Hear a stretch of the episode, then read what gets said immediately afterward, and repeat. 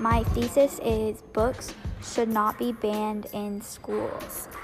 My first reason is banning books is unnecessary because there are plenty of alternatives. Access to a wide range of views and the opportunity to discuss and dissent are all essential to education and serve the school's legitimate goals to prepare students with different needs and beliefs for adulthood and participation in the democratic process. There are alternatives. 1. Careful policies. 2. An approved collection of books. 3. Age restrictions on books. 4. Students can have alternative books. And 5. Parents can excuse their children from that class or from reading those books. My second reason why books should not be banned is reading a wide variety of books is beneficial because it gives students perspective and imagination. My first detail is develop careful policies that are representative of their communities and take into account philosophies of their respective schools. Libraries should not put together a collection that meets the diverse needs of their students. To ban books from schools is banning education aspects, imagination, and creativity at the same time. Books open up worlds that may or may not be similar to our society. And lastly, being able to talk about controversial topics helps children develop critical thinking skills that help them evaluate new materials. Restricting the access to information, whether it is fiction or non-fiction, stifles expression or learning. My third reason is parents or small groups have no right to take certain books away from other children because everyone pays taxes.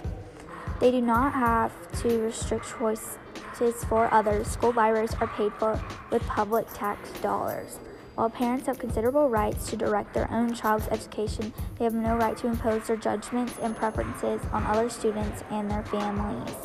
I understand that parents have the right to censor what their children read, and I support that, but they do not have the right to ban which books are available to other people. And my counter argument is going to be about how children should or should not be reading books with profanity or inappropriate behavior, because that will encourage them to do so and they will think that it is okay to do those things.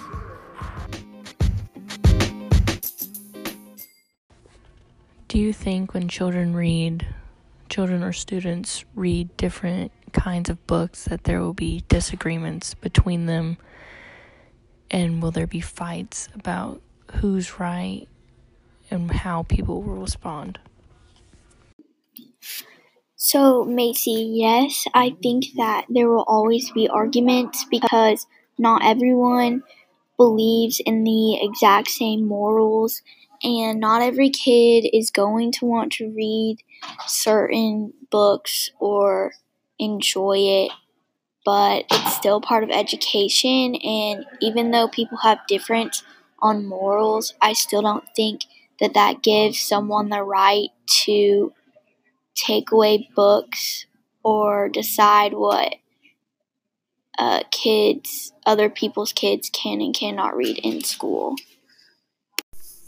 What led you to take this stance on the issue of banning books, and do you have any statistics included in your evidence? Even though reading isn't always my favorite thing to do, and it's not always my number one hobby, I still know that it is important to our education, and that books, I just don't believe that books should be banned. And so that's why I chose that topic, because I think everyone should have the right to read what they want to read. And I don't have statistics yet because I realized that after I did my graphic organizer. So I printed an article and I'm annotating it, and hopefully I'll figure out a way to include that in one of my 3 arguments.